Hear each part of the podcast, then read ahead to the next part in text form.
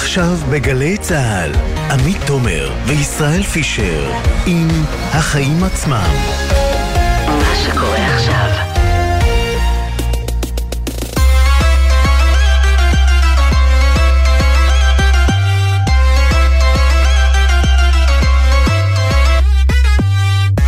עכשיו, שש וארבע דקות, אתם על החיים עצמם, התוכנית הכלכלית-חברתית של גלי צה"ל. אני עמית תומר, ואיתי כאן באולפן ישראל פישר. שלום ישראל, מה שלומך?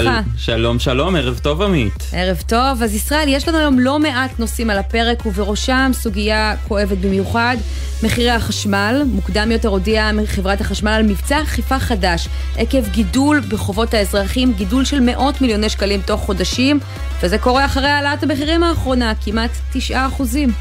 בחברת החשמל אומרים שזה לא קשור בהכרח לעלייה, אבל אני רוצה לגלות לך סוד, אני ערכתי היום חישוב, וזו לא העלייה האחרונה, בתחילת השנה המחירים יעלו בעוד כ-14 אחוזים. וואו, זאת רק אה, באמת ההתחלה, ותכף נדבר על זה עם אורן אלמן, סמנכ"ל שיווק ורגולציה בחברת החשמל, ועם סיגלית, אם לחמישה שנותקה בעבר מהחשמל, וכיום מתמודדת עם חובות גדולים לחברה.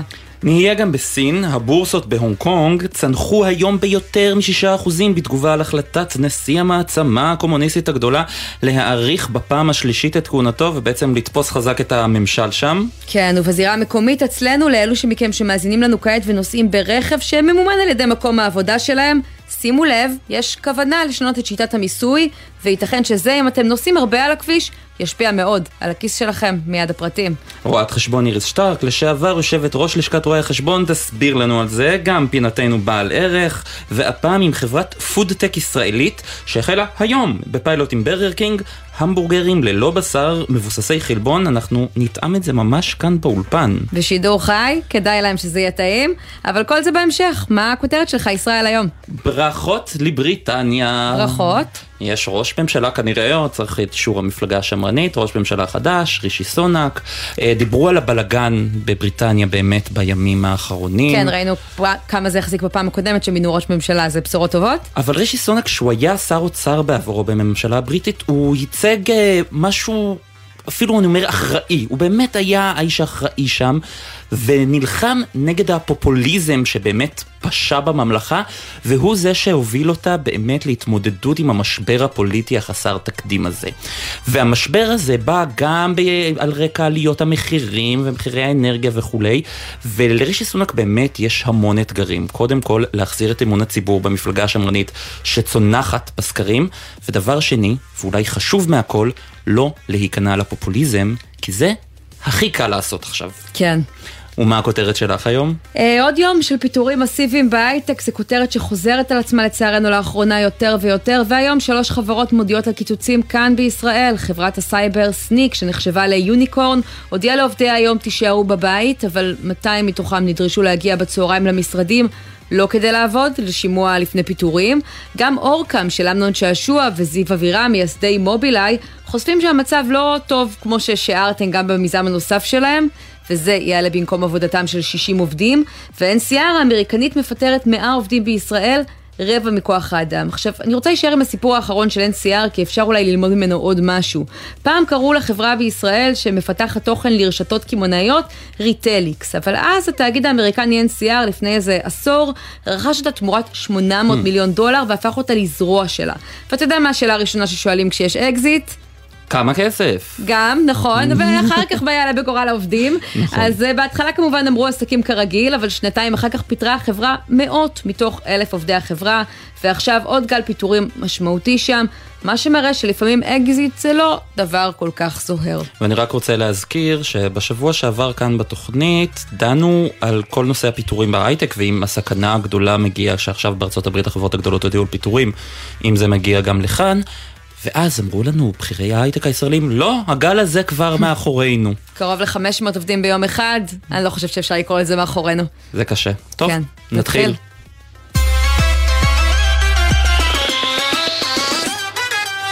אז אנחנו באמת פותחים עם יוקר המחיה. היום חברת החשמל הודיעה על מבצע אכיפה בעצם לגביית חובות שהצטברו וזינקו בחודשים האחרונים, ממש תוך כמה חודשים, במאות מיליוני שקלים. הם לא מפרסמים נתונים מלאים כי הם צריכים לפרסם את זה במסגרת הדוחות הכספיים שלהם.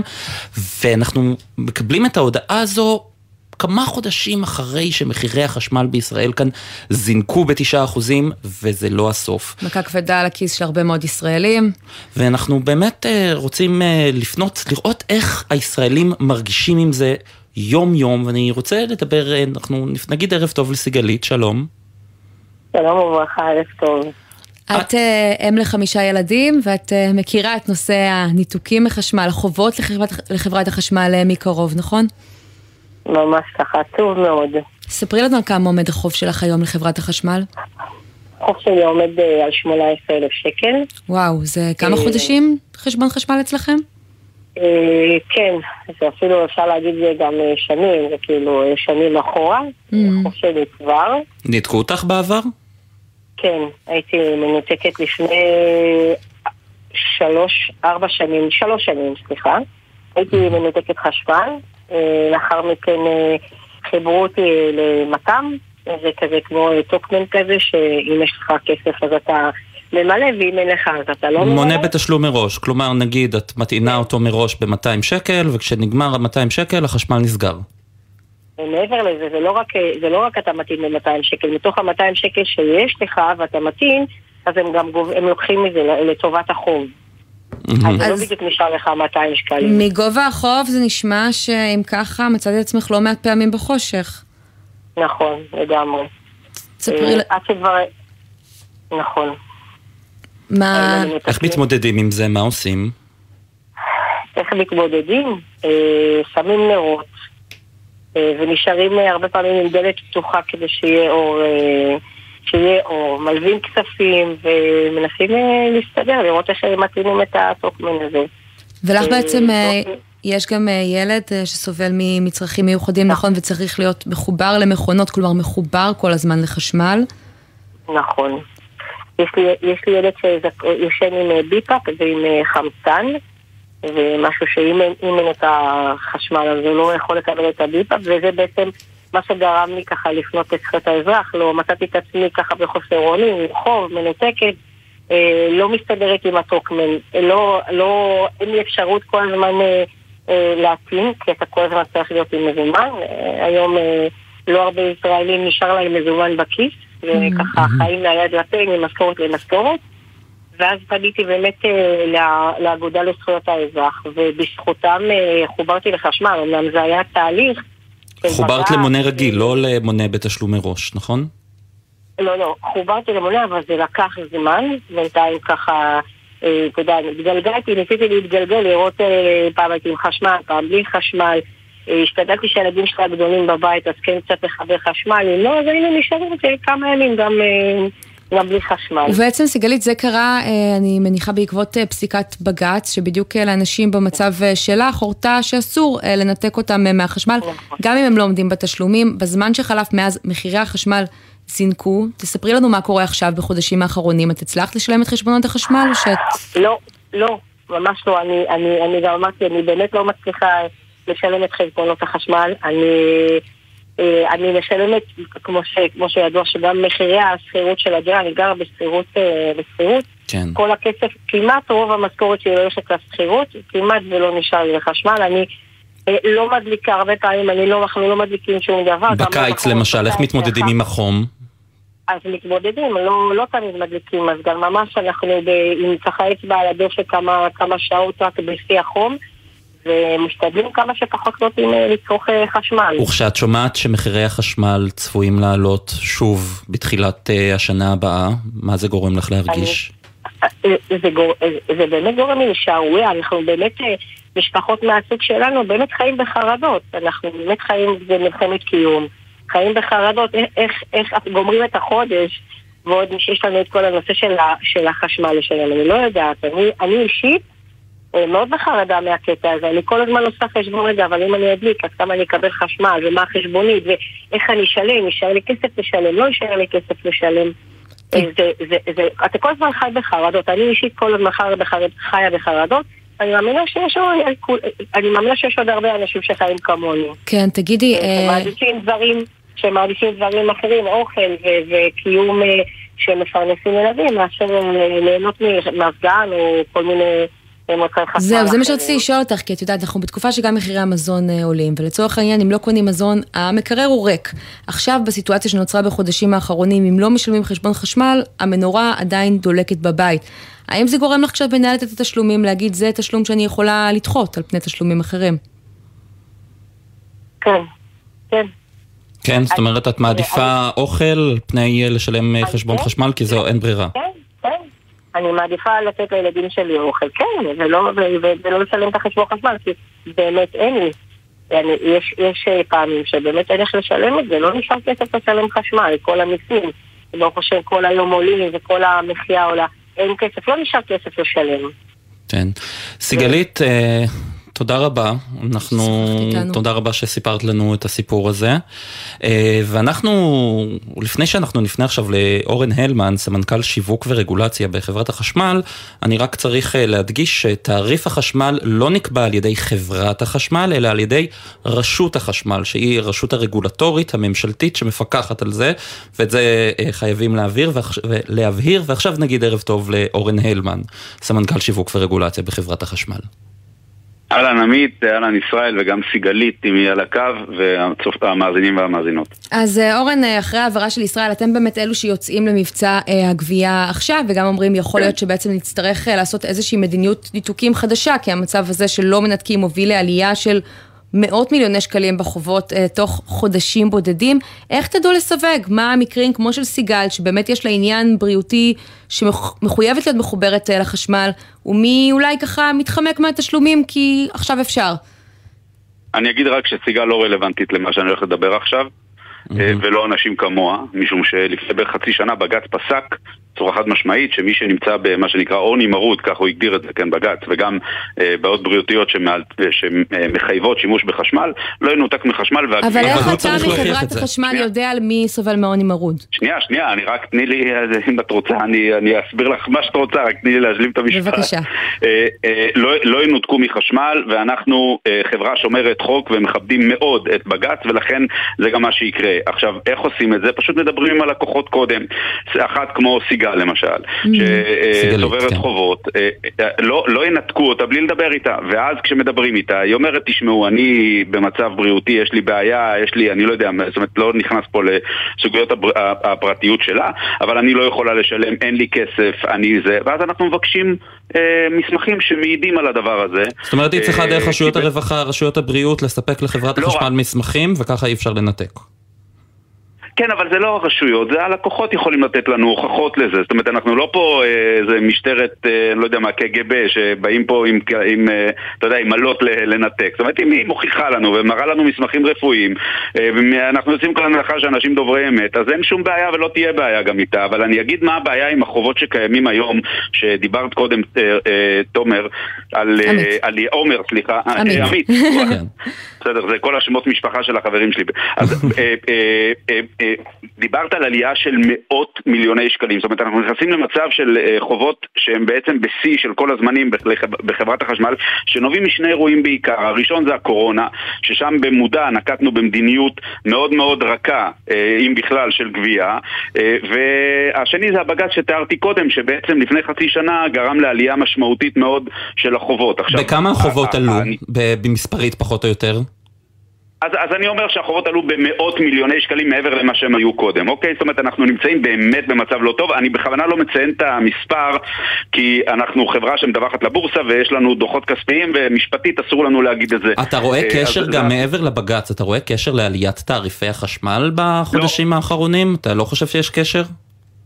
לא, חד משמעית לא. אה, העלייה היא, כי אני, אני אסביר גם למה. אנחנו ניתחנו את החוב, הרי בסוף יש אה, כמות מסוימת, אה, סכום מסוים שמורכב בערך מ-20 אלף לקוחות, פחות או יותר שהם אלה שחייבים. 30% מהחייבים הם עסקים. אה, מפעלים, אה, גורמים תעשייתיים ומסחריים. אז מה, ו-70% אנשים מנצלים את פסיקת בג"ץ ואת המדיניות כן, היותר רכה עכשיו כדי לא לשלם את חשבון החשמל, אותם עסקים, לתחושתך? בדיוק, ב, ב, זה בדיוק העניין. אנשים תופסים טרמפ על המקרה של סיגל, ופשוט לא, לא משלמים כי הם יכולים שלא. עכשיו, איך אני יודע את זה? איך אנחנו יודעים את זה? כן. כי עשינו ניתוח של החוב וגילינו שהחוב הזה הוא מאוד צעיר, והוא גם מאוד גבוה. כלומר, זאת אומרת, החובות האלה הם חובות של אנשים שלא חייבים הרבה זמן, הם חייבים הרבה כסף. כלומר, כלומר, לא מדובר באנשים שחושבים על כל הפעלת מזגן או הפעלת תנור, לא, אלא אנשים שמבזבזים חופשי. ברור, ואלה אנשים שגם סיגל וגם אתם, תבואו ותגידו לנו שזאת תהיה רשלנות מצידנו. אם לא נגבה מהם את הכסף, זה כסף ציבורי, שאין שום סיבה שסיגל, את, אתם או אני נשלם את, ה, את החובות של האנשים האלה, ועל אלה אנחנו יוצאים במבצע אכיפה.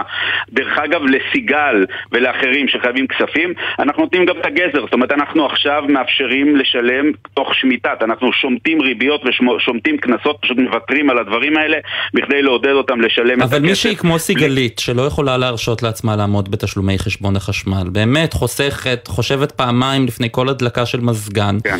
מה אפשר לעשות כדי לסייע לה?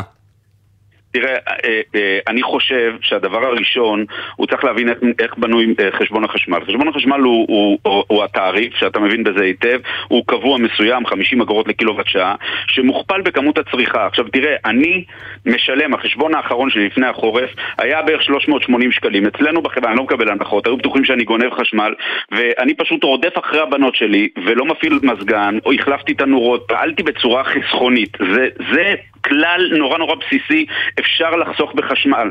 אני לא אומר לה, תקפאי בקור ואל תדליקי מזגן, אבל אני אומר לה, תחשבי לפני, זה הכל. זה הדבר הראשון. הדבר השני, יש לנו כלים קוראים לזה עוני אנרגטי, אתה יודע.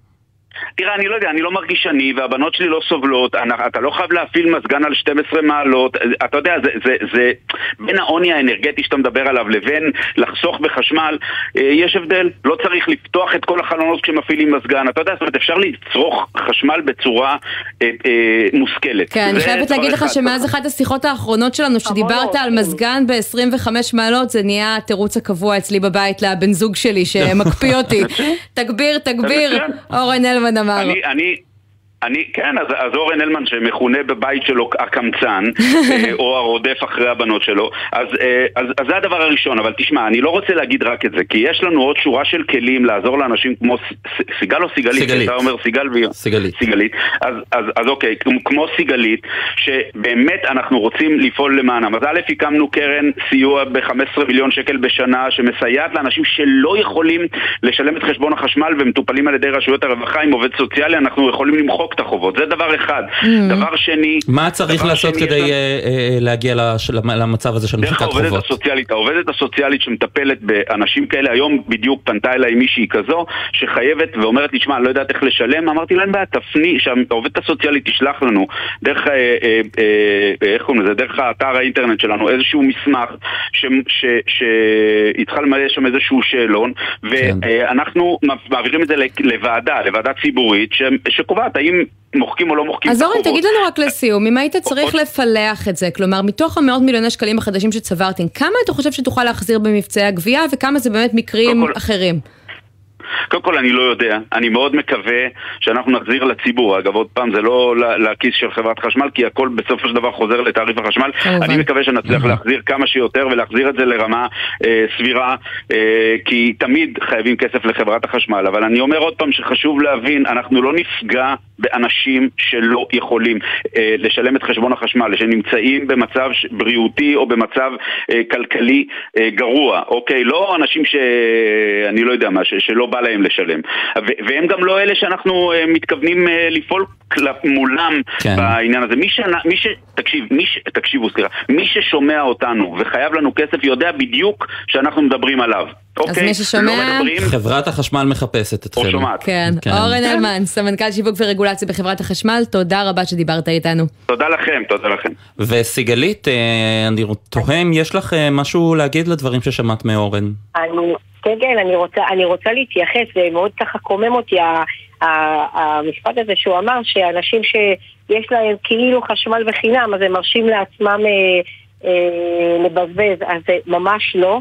בשום פנים ואופן זה לא קורה, אף אחד לא רוצה הרי לצבור חובות במשך כל כן. החיים שלו.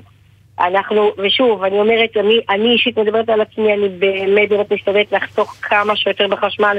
אה, זה, זה משפט שממש אה, לא היה צריך אה, להגיד אותו. כן. אה, ואני לא מאמינה שאנשים, אה, אף, אה, אף, אדם, אף אדם שיכול לשלם חשמל, אני לא מאמינה שהוא לא רוצה לשלם חשמל. אבל שמענו גם שהם עושים איפה ואיפה, הולכים לבדוק אחד אחד את המצב הכלכלי, צריך להיות הוגנים כן, ולהגיד. כן, יש להם מאפיינים יודעים. סיגלית, תודה רבה לך שוב. להתראות. בבקשה, בהצלחה, תודה רבה. תודה רבה.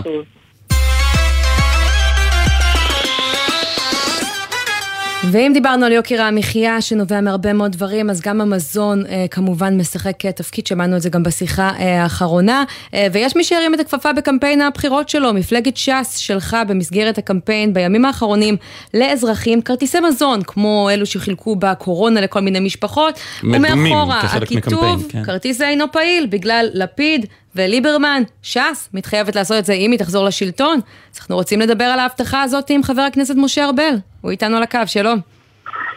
ערב טוב לכם ולמאזינים, שלום וברכה מירושלים. אז נניח שאתם אה, נכנסים אה, לקואליציה ביום שאחרי הבחירות, ספר לנו מה התוכנית, מי יקבל כרטיסי מזון, אה, איך תבחרו, כמה, למה. ובכן, הפרויקט הזה החל בימי הקורונה בפרויקט אה, אה, מצוין שניהל בעצם שר הפנים אה, אריה דרעי, שר הפנים דאז. העיקרון היה אה, שעל פי קריטריונים ברורים שהרשויות המקומיות אה, נותנות בעצם כבר היום אה, הנחה בארנונה למשפחות מעוטות יכולת על פי מבחן הכנסה. כן, על אתה סמך אומר אה, מצוין, אני אומרת, אה, נזכיר, זה היה מתחת משרד, הפנים, לא משרד הרווחה, והקריטריונים נכון, האלו נכון הובילו גם משפחות שלמשל שני ההורים בהם עובדים בהייטק שהם משתכרים מעל ומעבר אם הם משפחה מרובת ילדים ולכן יש להם הנחה בארנונה לקבל תלושי מזון. זה יימשך כך גם אחרי הבחירות? היכולת לקבל הנחה בארנונה במשפחות מרובות ילדים היא על פי מבחן הכנסה. משפחות ששני בני הזוג עובדים ומרוויחים יפה לא זכאים לקבל הנחה של 70% ומעלה בארנונה.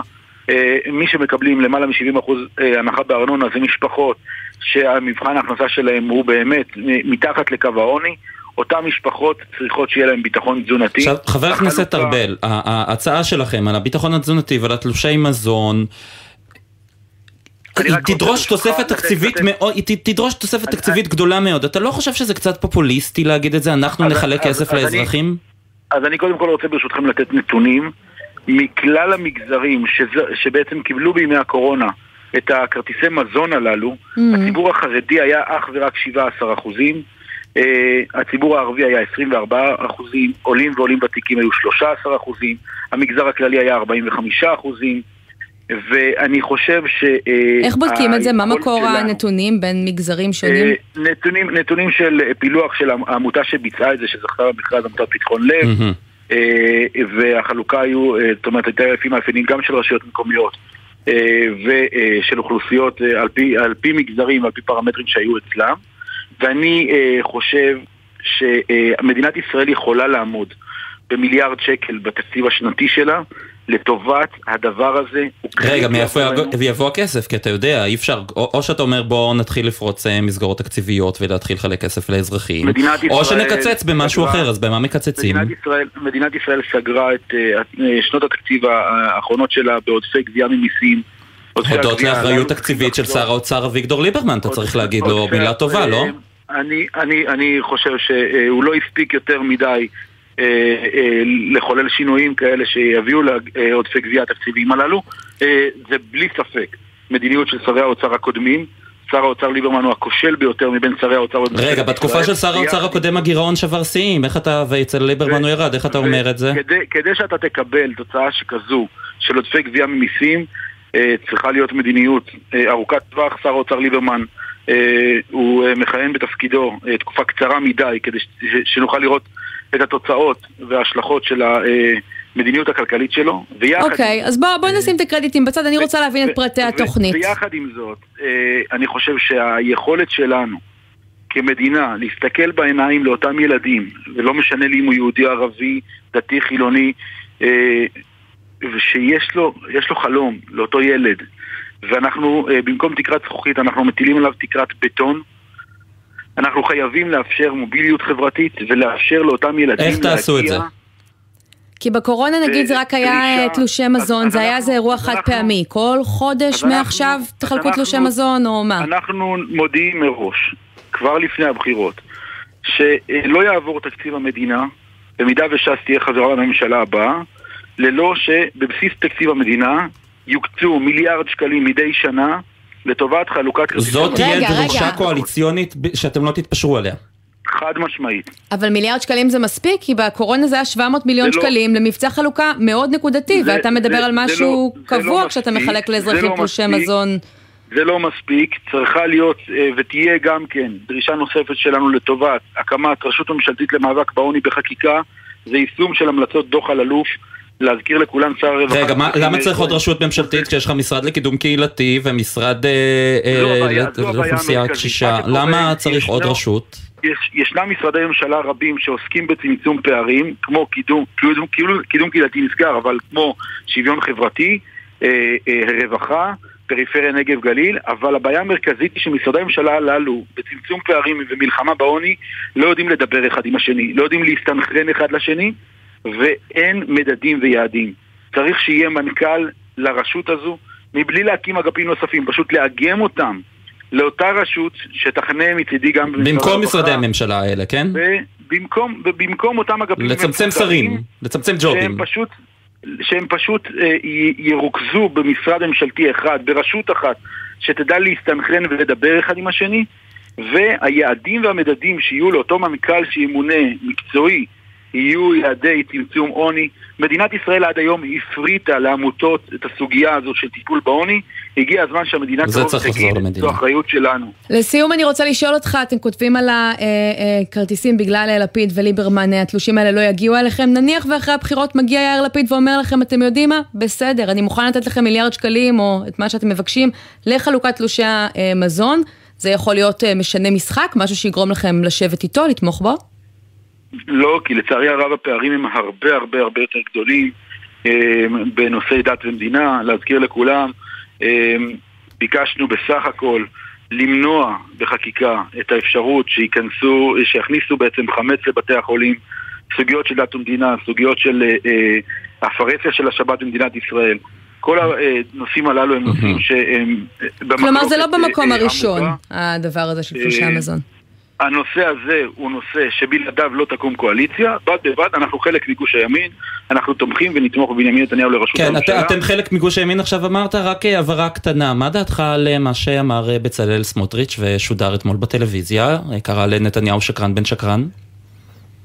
אני מסתייג מהשיח הזה, אני גם מסתייג באותה נשימה מאנשים שמקליטים בסתר אנשים אחרים ומוציאים הקלטות החוצה. אני חושב שזה לא ראוי. אה, שני הדברים הללו, אני שמח שהנושא הזה הובהר, אנחנו צריכים להימנע מלראות בנגמ"ש. אה, גם בין שותפים יכולים להיות חילוקי דעות, אנחנו אה, צריכים לעשות הכל שהאירוע הזה יהיה מאחורינו ולהמשיך לפעול בשיתוף פעולה לטובת קידום אותה מדיניות שאנחנו מאמינים בה. חבר הכנסת משה ארבל ממפלגת ש"ס, תודה רבה שדיברת איתנו. ערב טוב. תודה לכם, ערב טוב. כמה תשדירים ומיד נספר לכם על השינוי במיסוי שיכול להשפיע על מי שיש לו רכב מהעבודה. הבלגן בסין, שם שפל של 14 שנים בכלכלה, ועוד כמה עניינים, כולל טעימות בשידור חי של ההמבורגר החדש של הבורגר קינג. כבר חוזרים.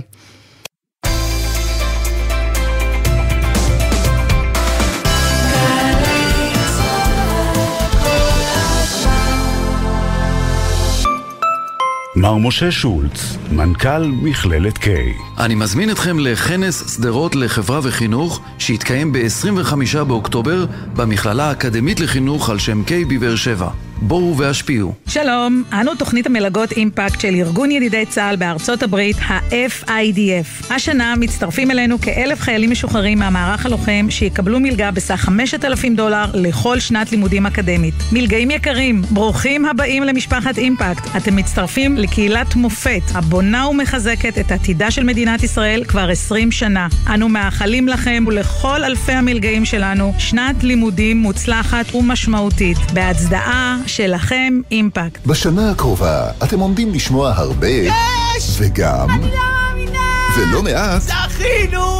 30 אלף, כן, 30 אלף זכאים, יזכו השנה להגשים חלום ולזכות בדירה בהנחה בהגרלות של משרד הבינוי והשיכון ורשות מקרקעי ישראל. אז בהנחה שאין לכם דירה ובהנחה שאתם זוג נשוי או רווקים בני 35 ומעלה, יש לכם סיכוי לזכות בדירה בהנחה. חפשו ברשת דירה בהנחה, תקווה לדירה במרחק הגרלה, כפוף לתקנון. עכשיו בגלי צה"ל, עמית תומר וישראל פישר עם החיים עצמם. חזרנו, ועכשיו לטובת כל מי שעומד אה, בפקקים ויש לו אוטו מהעבודה. יכול מאוד להיות שהוא הולך לשלם עליו אה, קצת יותר. רשות המיסים בוחנת אה, שיטה לשינוי החישוב אה, של המיסים על המכוניות הצמודות מהעבודה, כדי שזה יהיה לפי נסועה ולא לפי אה, בעצם שווי קבוע. זאת אומרת, אל תטחן את האוטו יותר מדי, כדי שלא תשלם אה, אחר כך עוד במשכורת. ובנושא הזה אנחנו רוצים להגיד אה, ערב טוב לרואת חשבון איריס שטרק, היא לשעבר יושבת ראש לשכת רואי החשבון. ערב טוב. ערב טוב ומבורך. קצת יותר או קצת פחות, אנחנו תכף נראה תכף. נראה. אז מי המרוויחים ומי המפסידים מהעבודה, כן. מהמהלך הזה, כן. אז, אז בואו נזכור מה קיים היום. היום משלמים שווי רכב לפי מחיר הרכב כשהיה שהוא חדש. 2.48% ממחיר הרכב, לא משנה אם אני נוסעת איתו כבר עשר שנים, כמה שקניתי, אני אמשיך לשלם שווי רכב, ואז המעסיק, כל ההוצאות יהיו מוכרות, אבל אני כמועסקת אשלם כל הזמן שווי על אותה טובת הנאה כמה שיש זה, לי כמה טובת. ההנאה, מה השווי הזה בערך, אה, לכמה זה זה מגיע? תלוי, אם יש לנו רכב של 150 אלף בערך, אז אנחנו, אה, שנקנה ב-150 אלף אפילו אם הוא ישן, אנחנו מדברים על קרוב ל-4,000 שקל שווי רכב אה, כל חודש, זה יהיה מרכיב שעליו הוא... זה מה שיורד מתלוש השכר של עובדים היום שיש להם רכב מהעבודה? זה מה ש... זה מה ש... על זה הם ישלמו עוד מס, כלומר יחושב להם מס על ההנאה בגובה 4,000 שקל.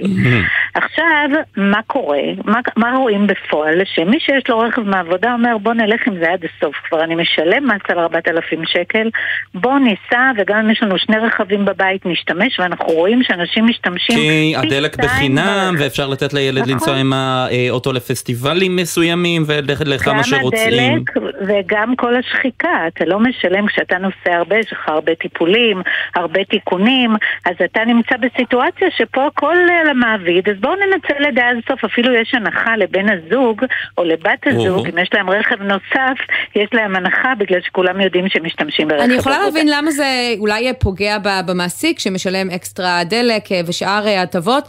למה זה בעיה של רשות המיסים? ככה, אז קודם כל יש לנו כאן איזושהי ראייה לאומית. קודם כל לאורך השנים היו הרבה אנשים שכמעט ולא נסעו פרטי, עבדו מאוד קשה, ובעצם אה, שילמו את המס הזה וטענו שזה לא, זה נסיעת עבודה. והיו כל מיני ניסיונות לפתור, ויש לנו עוד בעיה, אנחנו רואים רכ... אה, כבישים מלאים ברכבים, והמטרה היא להפחית את הנסיעה. ואז באים ואומרים, בואו עכשיו נשנה את כל צורת החישוב. במקום שתשלמו את הסכום הקבוע הזה, אתם תשלמו ככל שתיסעו פחות, תשלמו פחות. כלומר, בעצם אם אתם עכשיו תקטינו המרכיב של השווי, צורת החישוב שלה לא ת- תהיה קשורה. לא מה, רק זאת יוזמה-. זאת יוזמה ירוקה שנועדה להגיד אה, בואו אה, זה ככה נצמצם זיהום אוויר, נצמצם פקקים, זה הרעיון? זה הכל יחד, זה גם פחות פקקים, פחות בזבוז דלקים, פחות אה, מכוניות על הכבישים. רק כדי לסבר את האוזן. אני רוצה להגיד שרכב, לפי סטטיסטיקות אה, פ- פ- של משרד התחבורה, רכב צמוד מהעבודה נוסע בשנה בממוצע 28 אלף קילומטרים, ורכב בבעלות פרטית נוסע בשנה 15 אלף קילומטרים. אז הנה, הפרש. אנחנו- הפרש אז- עצום. הפרש אדיר. אז בעצם באים ואומרים ככה, קודם כל גם הביטוח רוצים לפעול בשוק ההון שרכב שהביטוח שלו, ובעיקר הביטוח המקיף, רכב שנוסע פחות גם ישלם פחות ביטוח, ואז השווי יורכב משני פרמטרים, זה הרעיון. אבל איריס, עד עכשיו היינו ציניים, ואני אה, חושבת על הבן אדם שנגיד אה, מתגורר אה, בצפון, הוא מגיע לעבודה כל בוקר בתל אביב.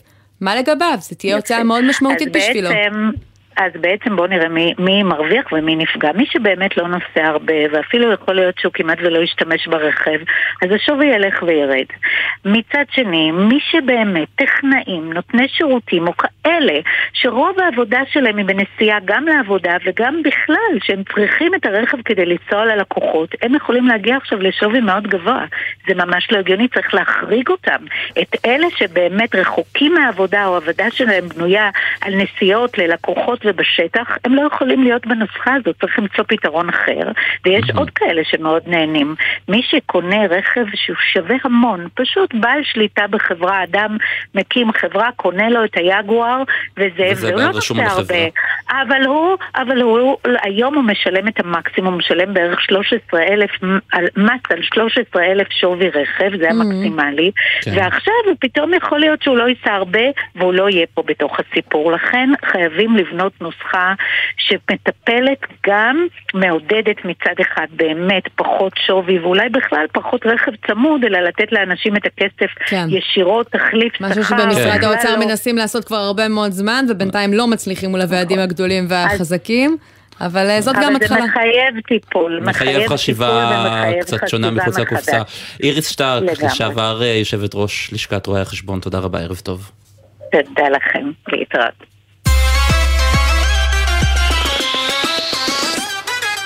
משהו לא טוב קורה בסין, היום הבורסה בהונג קונג צנחה ביותר מ-6%, הבורסה בשנגחאי צנחה ביותר מ-2%. שפל של 14 שנה. באמת, זה הירידות הכי חדות מאז אה, המשבר הכלכלי של 2008, ואנחנו כדי להבין מה קורה בסין, אנחנו נגיד ערב טוב לאילן מאור, יושב ראש לשכת המסחר ישראל-סין. ערב טוב. אז מה, אנחנו צריכים לדאוג שהמשבר הסיני הזה אה, יפיל את הכלכלה העולמית? אני לא הייתי הולך כל כך רחוק, אני עוד לא הייתי מספיד לא את הכלכלה הסינית ובוודאי לא את הכלכלה העולמית. זה בהחלט משבר ויש לו סיבות, אבל אני... בוא נגיד ככה, אם היה לי כסף פנוי, אני חושב שהייתי קונה עכשיו קצת מניות של טנסט. וואלה, עם כל הבלגן שיש עכשיו בכלל בשווקים העולמיים גם? תראה, הירידה הזאת היא ירידה חדה, היא לא ירידה סטנדרטית, ולכן אה, בכל ירידה חזקה יש גם הזדמנות. אז מה, מה קורה שם? מה מוביל לירידה כל כך חדה? אז תראו, אני חושב שצריך להפריד דבר ראשון בין המניות בהונג קונג ובין סין, כמו שאמרתם, נכון, ירידת המדד של המניות הסיניות בהנגסן ההונג קונגי הייתה מאוד דרמטית, אנחנו מדברים פה על ירידה של 20 ומשהו אחוז מאז uh, תחילת התקופה, וזו ירידה דרמטית. הירידה בסין היא יותר קטנה, היא 2.6 אחוז השבוע. אגב, במאי 22 המדד CSI 300 בשנגחאי ירד ב-2.3%. אז זה היה בעקבות הירידה של הנסדק. עכשיו זה ברור שבהונג קונג התגובה היא יותר. אבל למה, אבל למה, למה אנחנו רואים את הירידות האלה? מה קורה? מה, ממה חוששים המשקיעים? אני חושב שאנחנו רואים שילוב של כמה דברים. אחד, אה, מצב כלכלי לא קל. סין עוברת שנה לא קלה בכלכלה, וזה נובע ממגוון של דברים. ובראשם כמובן השפעות הקוביד, היה סגירה של מפעלים ושל אזורים שלמים, וזה פגע כמובן בכלכלה ובצמיחה המקומית. יש כמובן אה, תנועה מעטה מאוד בין סין ובין העולם, כל הדברים האלה בוודאי מביאים לצמיחה מועטת יותר בכלכלה. אגב, דווקא היום התפרסמה, אה, התפרסמו נתוני הצמיחה של הרבעון השלישי, ודווקא הם מעבר למה שחשבו, וזה כמעט... כן, אבל הם עדיין מאוד נמוכים ביחס לשיעורי הצמיחה ההיסטוריים של סין, בטח מהשנים האחרונות. שיעורי הצמיחה ההיסטוריים הם היסטוריים והם יישארו שם. אה, ברור לכולם שככל שהמדינה צומחת ומתפתחת ככה שיעורי הצמיחה הולכים ויורדים וגם היעד הסיני הוא, אם הוא בעבר היה 6 ו-7 אחוז, היום היעד הוא הרבה יותר נמוך וריאלי. אז אני אומר, דבר ראשון, יש פה, יש פה באמת כלכלה שמתמודדת עם קשיים, בעיקר הקוביד, והיא צריכה להתמודד איתם. הדבר השני שלא עוזר לזה, זה מה שקורה בכלכלה העולמית ובזירה הבינלאומית. תוסיפו לזה את המתח הגדול בין ארצות הברית וסין, שזה סיפור בפני עצמו, אבל הוא בוודאי משפיע ובוודאי שיש השפעה, למשל, ההגבלות האחרונות שהוטלו על נושא הסמיקון מוקדם יותר החודש.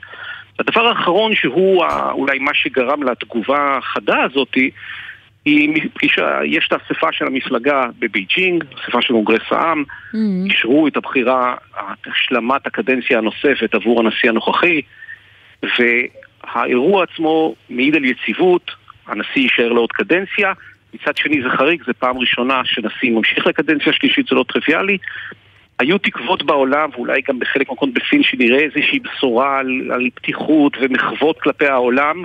בינתיים זה, לא, זה לא קרה. לא קורה, כן. אילן, אתה בעצם לא אה, אחראי על יחסי המסחר בין אה, ישראל אה, לסין, מדבר עם הרבה תעשיינים, יבואנים, מכאן, משם. תספר לנו איך זה משפיע ככה על הכלכלה שלנו, על הפעילות כאן. האם יש איזושהי פגיעה או דווקא איזושהי הזדמנות כתוצאה מהדבר הזה? לא הייתי אומר שאני אחראי, אבל בזה אני עושה כבר uh, כמעט מקדם, מנסה לקדם, כן. אבל מקדם, בדיוק, אז זה כן. ואני באמת בקשר טוב גם עם אנשי עסקים בסין וגם עם אנשי עסקים בממשל ב- ב- ב- בישראל ובסין, ואנחנו רואים בהחלט רצון לקדם את הקשרים האלה, רואים את זה בשני הצדדים. כלומר, גם בסין, עם כל המגבלות וכולי, יש רצון עז לקדם את היחסים. אנחנו מתמודדים עם אתגר אחד, שזה הקורונה, אנחנו מתמודדים עם אתגר שני, שזה הצורך למצוא את הדרך הזהב בין הלחצים האמריקאים, בין מה שטוב לישראל ומה שהסינים רוצים. אלה שני אתגרים לא פשוטים, אבל אפשר להתמודד איתם, ואם נתמודד איתם, אז כמו שאמרתם נכון, יש פה גם הזדמנות. יש פה הזדמנות למדינה סופר ידידותית שמעריכה מאוד את ישראל, את הטכנולוגיה הישראלית, רצון גם בתעשייה וגם בממשלה.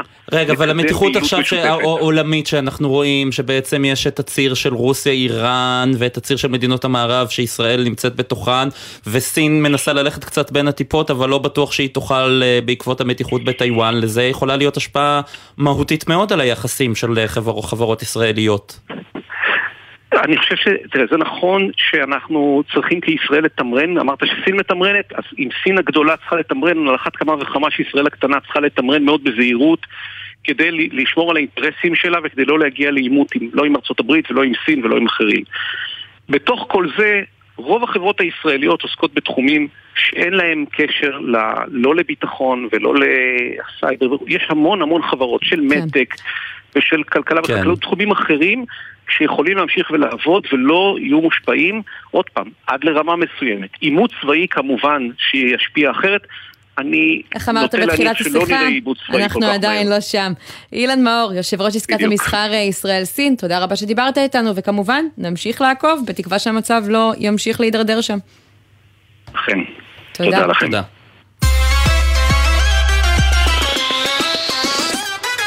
טוב, אנחנו, כן. את רעבה? אני לא הייתי רעבה, אבל אני חייבת להגיד שנכנס לפה לאולפן משב ריח ממש וואו, טוב. ממש. כן, אנחנו אה, לא עושים פרסומת, אנחנו אה, בעצם אה, עושים פה מבחן טעימה, כי היום אה, הבורגר קינג השיק לראשונה אה, המבורגר של בעצם אה, בשר אה, מדומה. של חברת Meat The End הישראלית. חברת פודטק ישראלית, שבעצם פיתחה תחליף בשר מן הצומח, זה טבעוני, ככה כתוב לי פה על ההמבורגר, אז אנחנו תכף נדבר עם המייסד והמנכ"ל של Meat The End, אבל קודם ביקשנו לבחון? לבחון, זה לא מאוד רדיופוני, אז אנחנו נתאר לכם מה קורה פה על הצלחת שקיבלנו.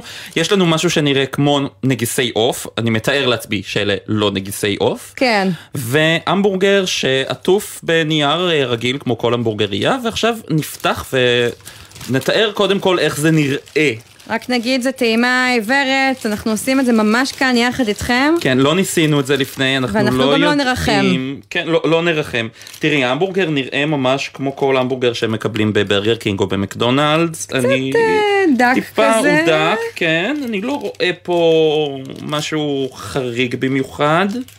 אה, אני מתחיל עם הנגיסי עוף. רגע, אתה יודע מה לפני הביס? בוא נגיד שלום לישי מישור. שלום. זהו, כבר תהיתי מתי אני אכנס אם זה אחרי או לפני הביס. אנחנו רוצים ש... אה, אה, אז זהו, אנחנו רוצים שתהיה איתנו, תשמע מה אנחנו אומרים עכשיו, ממש. תספר לנו לפני הטעימה, אבל זה למה אנחנו לצפות? יש לזה טעם של בשר? זה המבחן? הרעיון הוא לקחת חלבונים צמחיים, במקרה שמה שנמצא מולכם זה חלבון סויה, mm-hmm. אה, ולגרום להם להרגיש בפה כמו קציצה של בקר או כמו קציצה של עוף. זה אתגר, זה אתגר גם קולינרי וגם מדעי, בואו נראה מה, מה אתם חושבים. Okay. טוב, אוקיי. אני מתחיל עם הנגיסי עוף, את עם ההמבורגר? אוקיי, יאללה. אוקיי. טוב, הנגיסי עוף נראים נחמד. Mm. לא רע. כן, אהבת? הנגיסי עוף לפחות, כן, יש בהם, זה לא עוף, זה לא מרגיש לי כמו עוף, mm-hmm. אבל uh, uh, זה טעים. כן, זה די מתאר גם את התחושה טעים, שלי. זה טעים. דווקא ההמבורגר... יש לו תחושה של בשר כשאתה נוגס בו. סליחה אה, לכל מאזיננו על אה, רעשי האכילה שאתם שומעים. גם יש כן. פה תוספות שאתה יודע. אנחנו בשליחות עיתונאית פשוט. אבל האמת שזה לא רע בכלל. אני מסכים איתך, וזה גם, זה מרגיש יותר כמו המבורגר אמיתי מאשר אה, תחליפים אה, צמחוניים מהדור הקודם, למשל, שניצל טירה. בוא נגיד ככה, אם היה פה המבורגר ונאגיץ רגילים והיו עושים לנו מבחן טעימה עיוורת, כנראה שהיינו מבדילים, אבל בפני עצמו אני חושבת שזה עובד. כן, כן, זה טעים, ללא ספק זה טעים. ישי, מה אתה אומר? אני... כן, ישי, אתה איתנו? כן, כן, אני... שומעים אותי? כן. וחשבנו שנלחצת. לא, שזה ממש כיף לשמוע אתכם לועסים מרחוק, אני ממש נהנה מזה ובטוח שכולם. אה, בגלל ש... זה, זה, זה מעבר לקטע של פרסומת, יש פה מדע מאחורי הדבר הזה, ואני חושב שאנחנו יכולים לחגוג פה הישג ממש משמעותי. כמו שאמרתם נכון, יש פה דורות בדברים האלה. זה התחיל כבר לפני כמה שנים, והדור החדש של תחליפי בשר זה דור שמחכה לא רק בטעם, אלא מחכה גם במרקם, זאת אומרת, בתחושה שיש לנו בלעיסה. וזה מה שהחברה שלנו... אבל אנחנו. ראינו שמיזמים למשל אה, דומים, ביונד מיט ומקדונלדס. השיקו בעולם, בתרועה גדולה, אמרו שיגיעו גם אלינו, המיזם הזה נסגר, הוא נכשל. למה שאצלכם זה יצליח? אני חושב שזה בדיוק מה שמוכיח, שחייבים אה, להמשיך שם במחקר ובפיתוח. זאת אומרת, הלקוחות, אני לא יודע אם הוא נכשל, ביונד מיט חברת ענק, הם פשוט לא, לא משיגים את מה שהם ציפו, וזה בגלל שזה לא מספיק טוב. אין ברירה. בכדור הארץ חייבים להתחיל לעבור מבשר לתחליפים. כי פשוט אי אפשר לייצר יותר בשר, זה, אתם יודעים, זה, זה עובדה. אז מה אתם עושים שלוקח את זה עוד שלב. קדימה, מבחינתך? לא, לא הבנתי מה את אומרת? מה אתם, איך אתם לוקחים את זה עוד שלב קדימה? מה אנחנו אה, נטעם או נרגיש, תספר למאזינים שלנו- שלנו כשנטעם את ההמבורגר שלכם שלא היה עד עכשיו. החברה שלנו זה קבוצה של 12 מדענים ומהנדסים, מהנדסי מזון, מהנדסי חלבון, שמתרכזים בחומר גלם ובפורמולציה שלו, כדי לחכות מרקם שהכי הכי קרוב לבשר. זאת אומרת, מה שאנחנו מוכרים זה אנחנו מוכרים את זה אה, לחברות מזון, כן? אנחנו נותנים להם חומר גלם שמאפשר להם להציע ללקוחות שלהם משהו שבחוויה הרבה יותר קרוב. זאת אומרת, אתם לא רק מוכרים המבורגרים קפואים למשל לברגר קינג, אלא אתם מוכרים להם את אה, חומרי הגלם והם מכינים מהם את הקציצות. יש לנו שיתוף פעולה אסטרטגי עם יצרן מקומי אה, שעושה את הייצור הסופי, מה שאתה אומר, הייצור של ההמבורגרים, זה הכל מבוסס על הטכניקות שלנו ועל חומרי הגלם שלנו. ותגיד, השיתוף פעולה הזה עם אה, בורגר קינג, אתם בעצם הולכים להיות מוצאים עכשיו אה, ברשת אה, מזון מהיר, שעד כה היה בה רק בשר, אולי באמת ככה איזה שהם תחליפים צמחוניים, אבל זה לא היה הכוכב של הארוחה. אתה חושב שזה ימשוך קהל אה, אה, טבעוני, צמחוני, שלא רגיל אה, ככה ללכת למקומות האלה? בדרך כלל שהרעיון זה דווקא לכוון לאוכלי הבשר, שיבחרו בתחליף שלכם בגלל שהוא כל כך קרוב, וככה להגדיל את מספר האנשים שלא אוכלים בשר. זה מכוון לכולם, כולנו צריכים להתחיל לחשוב על הפחתה, וגם לא תהיה לנו ברירה ונצטרך להגיע אליה. אני ממש גאה בבורגר קינג, שזה, את ממש צודקת, זו חברה שהיא נורא מזוהה, היא סופר מזוהה עם בשר, בורגר קינג. איך נוצר הקשר איתם באמת? הם פנו אלינו ועשו תחרות בין כמה עשרות אפשרויות, חברות גם מהארץ וגם בעולם, ובסופו של דבר בחרו אותנו כמוצר הטוב ביותר. ואתם בשלב הראשון, שיתוף הפעולה הוא רק בישראל, או שהוא התרחב למקומות נוספים בעולם? כן, אז אנחנו, השלב הראשון הוא בישראל, בכל סניפי הרשת אה, פה בארץ. אנחנו בקשר אה, צפוף עם בורגר קינג העולמית, שבדקו את המוצר שלנו, אישרו את המוצר שלנו, היינו שם, הם טעמו, עשו לנו בדיקות, בקיצור זה היה סיפור שלם. האור הירוק שיש לנו מבורגר קינג העולמית פותח בפני חברת Meat The End את הדלת לעשות אה, עסקאות עם בורגר קינג במדינות אחרות. כמה עובדים יש לכם? אנחנו 12 מהנדסים ומדענים, אה, ועוד קבוצה מאוד רצינית של יוצאי חברות המזון הכי גדולות בארץ. זאת אומרת, אה, זה צריך סטארט-אפ של שני דורות. יש פה אה, טכנולוגי מזון מאוד בכירים שיצאו מחברות כמו שטראוס, נסטלה, יוניליבר, בתפקידים בכירים, ביחד עם חבר'ה צעירים שהם הקאדר של המהנדסים והמדענים שלנו. ספר לנו רק אה, לסיום כמה יעלה אה, ההמבורגר אה, הזה, איך זה בהשוואה לבשר רגיל מבחינת תג המחיר בבורגר קינג. אז הסיכום שלנו ושל בורגר קינג זה שמוצרים האלה נמכרים במ- במחיר זהה למוצר הבשרי המקביל. זאת אומרת, הוופר הצמחי במחיר זהה לוופר הבשרי וכולי. אני חושב שיש פה מסר נורא נורא חשוב לצרכנים, שזה פשוט תחליף. זה פשוט תחליף. מבחינת עלויות, כן. תשמעו, התחום הזה זה תחום חדש, זה קטגוריה חדשה. אני מגיעה עכשיו וזה- לבורגר קינג, כמה אני משלמת על המוצר הזה אחרי שככה סיפרנו פה למאזינים, גם את זה צריך אה, להגיד. אז את, שוב, את משלמת את אותו מחיר של המבורגר, אה, של המבורגר בשרי, אני לא רוצה לעשות שם עכשיו אה, פרסומות. אותו וכאלה, מחיר, אבל העלויות הם אה, כרגע. הם כן. סופגים אותם כדי באמת להחדיר את המוצר הזה, למרות שאתה אומר, עולה יותר לייצר את זה מבשר. עולה יותר, והתקווה שלי, האמת היא זה לא תקווה, אני בטוח במאה אחוז בזה, שככל שהכמויות יגדלו, והתחום הזה יהפוך להיות יותר ויותר יציב, יותר ויותר יתרחב, העלויות ירדו, והטרנספורמציה וה, שהעולם המזון עושה מבשר לתחליפים תלך ותתגבר. אקזיט? מה המטרה, אקזיט? אתה מכוון לשם? אני מכוון להיות חברת חומרי גלם כל כך גדולה, שיכולה להשפיע על מה שקורה בעולם המזון. אם בשביל זה צריך לעשות IPO, צריך לעשות אקזיט, זה הכל טקטיקות, אבל הרעיון בסופו של דבר לעשות אימפקט. כן. אנחנו צריכים, אנחנו חייבים לעזור לעולם על ידי מעבר מתעשיית מזון ישנה. כן, ולכן חדשה. אנחנו uh, הבאנו אותך לפינת uh, בעל ערך. Uh, ישי מישור, מייסד ומנכ"ל Meet the End. תודה רבה. רבה, ואני חייבת להגיד לך שאנחנו מחרישים פה ביסים, אז כנראה שה... אנחנו גונבים ביסים קטנים תוך כדי שידור, מקווים שהמאזינים לא ישמעו. מהמם, יאללה, אל תשכחו לשתות, ביי. ביי, להתראות.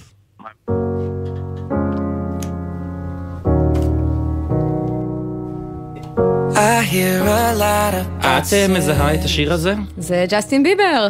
את שם השיר אני לא יודעת להגיד לך, כי אני לא יודעת את השם של אף שיר, כזאת אני. אני גם לא יודע, ולמה, ולמה אנחנו שומעים אותו? אה, כתבתנו לענייני מוזיקה, שרון לויט. שלום.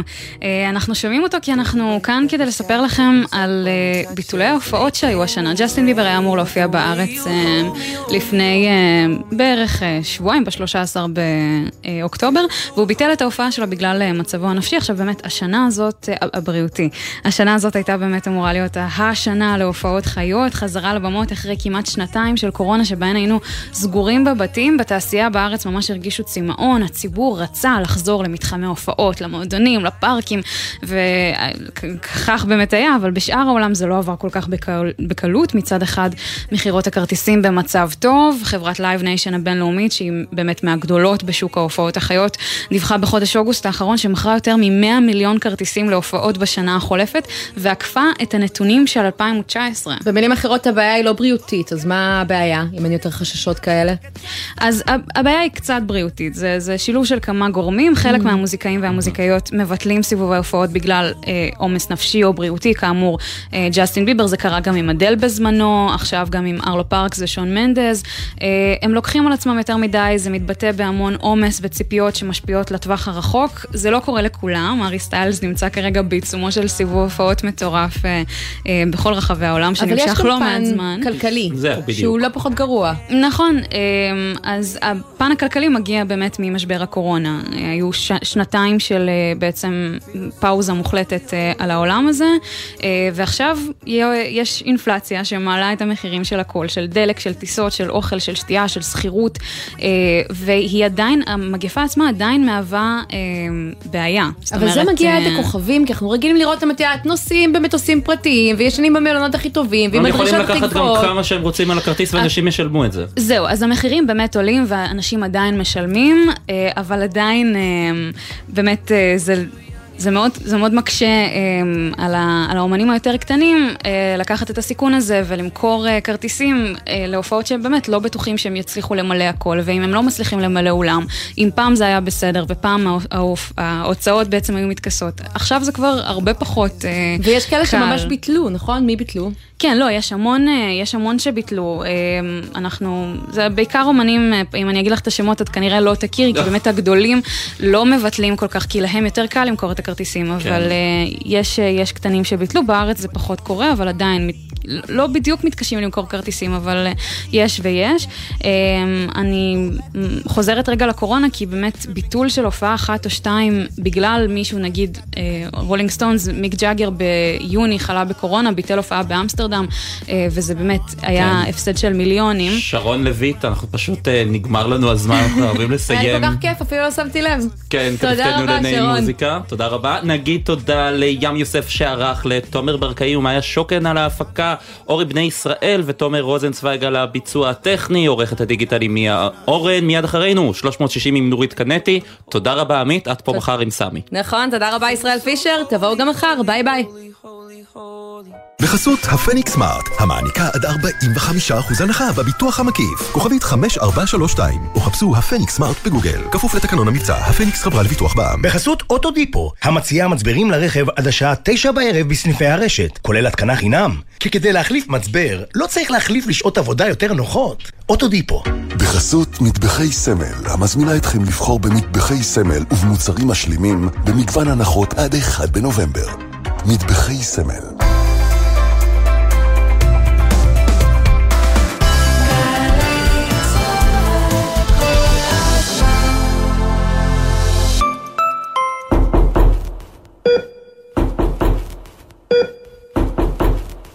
כל נקישה בדלת יכולה לשנות. מבצע הקש בדלת של האגודה למלחמה בסרטן. לתרומה, פיתחו את הדלת או תרמו בטלפון 1-800-35-46-46 או באתר וסייעו בהצלת חיים. שלום, כאן יושבת ראש נעמת חגית פאר. בבדיקה שערכנו העידו אלפי נשים כאילו עמדו בראשות הממשלה, הנושא הראשון שהיו מטפלות בו היה אלימות כלפי נשים. חייבים להעמיד את המאבק באלימות כלפי נשים בראש סדר היום, כי לכולנו, אזרחיות ואזרחים, מגיע לחיות בביטחון בבית ומחוצה לו. נהג, הילד שעומד פתאום לרדת לכביש, לא יזכיר לך. רוכבת הגלגינוע, קורקינט, שתופיע בהפתעה מולך, לא תזכיר לך. גם האזרחית הוותיקה שתתפרץ למעבר החצייה, לא תזכיר לך. אבל אנחנו נזכיר לך, כשאתה נוהג עשרה קמ"ש פחות, אתה עדיין יכול להגיב בזמן על סכנות ולהציל חיים. זכרו, עשרה קמ"ש פחות, פי שניים סיכוי לחיות. מחויבים לאנשים שבדרך עם הרלב"ד. שבוע לפני הבחירות, גלי צה"ל מגיעה אל כנס שדרות לחברה ולחינוך, עם מיטב המגישים ביום שידורי מיוחד ממכללת K בבאר שבע. הבוקר ב-10, רינו צרור, ב-12, אמיר איבגי עם יומן הצהריים, וב-5, ירון וילנסקי עם יומן הערב, מסכם את אירועי היום. כנס שדרות לחברה ולחינוך תשפ"ג, בגלי צה"ל.